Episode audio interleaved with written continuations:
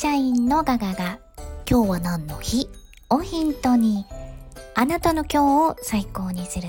雑談の種をお届けいたします。よーくお越しくださいました。それでは早速参りましょう。5月9日火曜日、今日は何の日？アイスクリームの日。アイスクリームの日。なんて素晴らしい日なんでしょうか。アイスクリームはお好きですか？私は大好きです。東京アイスクリーム協会、現在の一般社団法人日本アイスクリーム協会さんが1965年に制定したそうです。ちょうど連休明けの今日ですね、5月9日がアイスクリームシーズンが始まるということで制定したそうなんですが、私は連休明けを待たず、もう年中オンシーズンでございます。日本初のアイスクリームは評価、氷のお菓子評価は明治2年にアイスクリン、ひらがなでよくお見かけされる、なんちゅう日本語や、見かける、お見かけされたここでつまずいてるご覧になったことがあるかなと思いますが、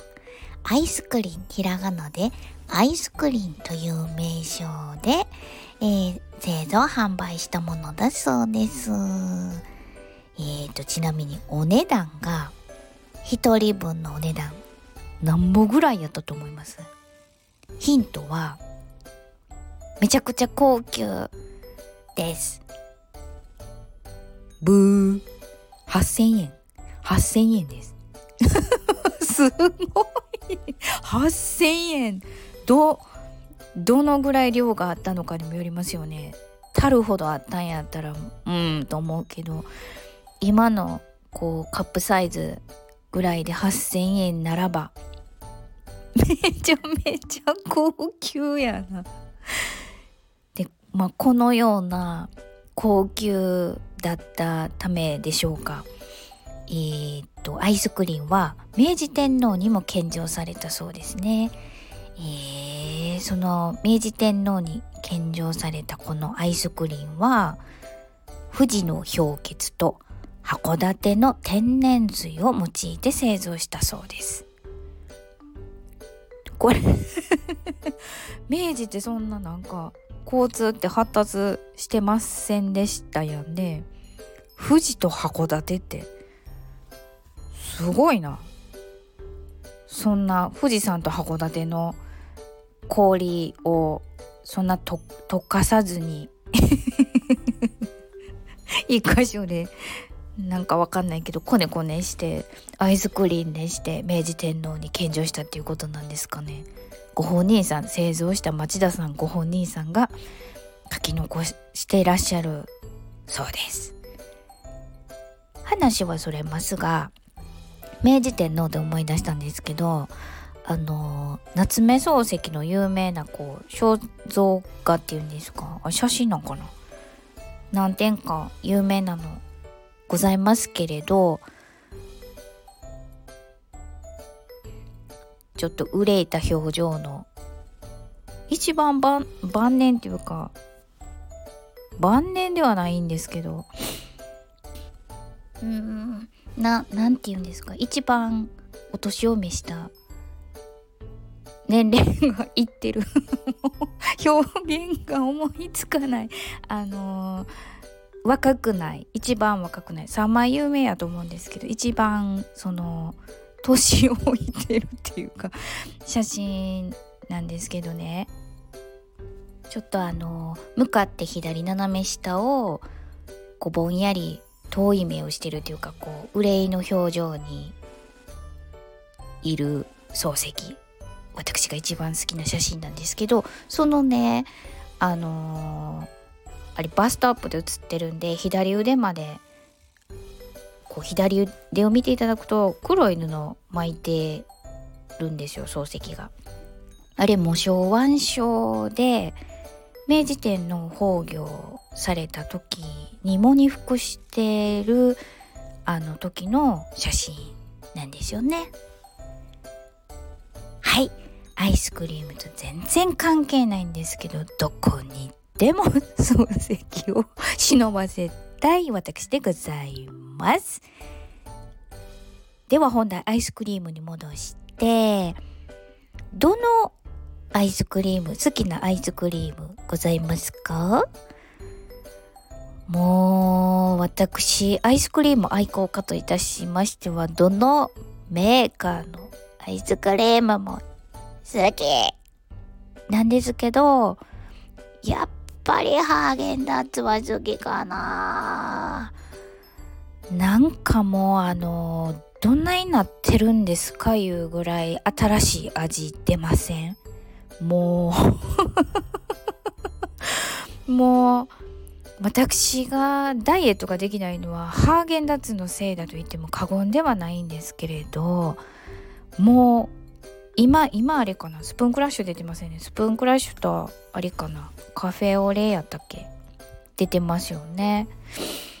も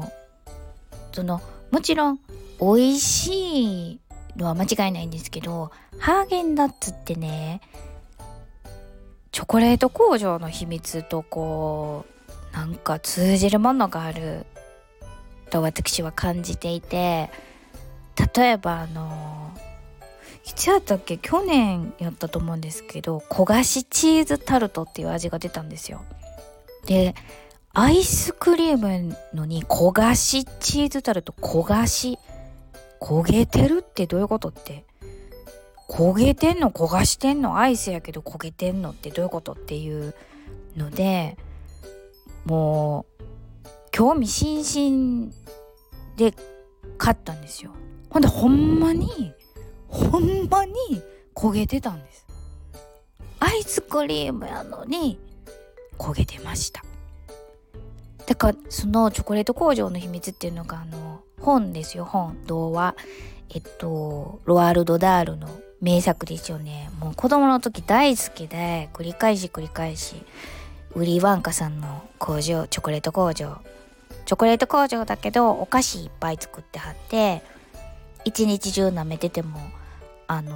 ちっちゃくならないキャンディーとか、炎天下に置いてても溶けないアイスクリームとか、こうチューインガムなんですけどフルコースを味わえる、前菜が出てきてメインが出てきてとか、そういうフルコースが味わえるチューインガムとか、もう一番ときめくのがウィリー・ワンカさんのチョコレート工場にはチョコレートの皮が流れてるんですよ。すごくないですか？もう溺れたい。も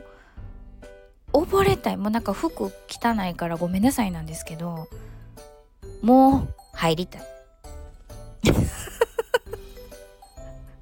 どんだけなんかもうあかんわ、こんな工場見学の人を入れてもらえないと思うんですけど、そういう匂いがハーゲンダッツさんにも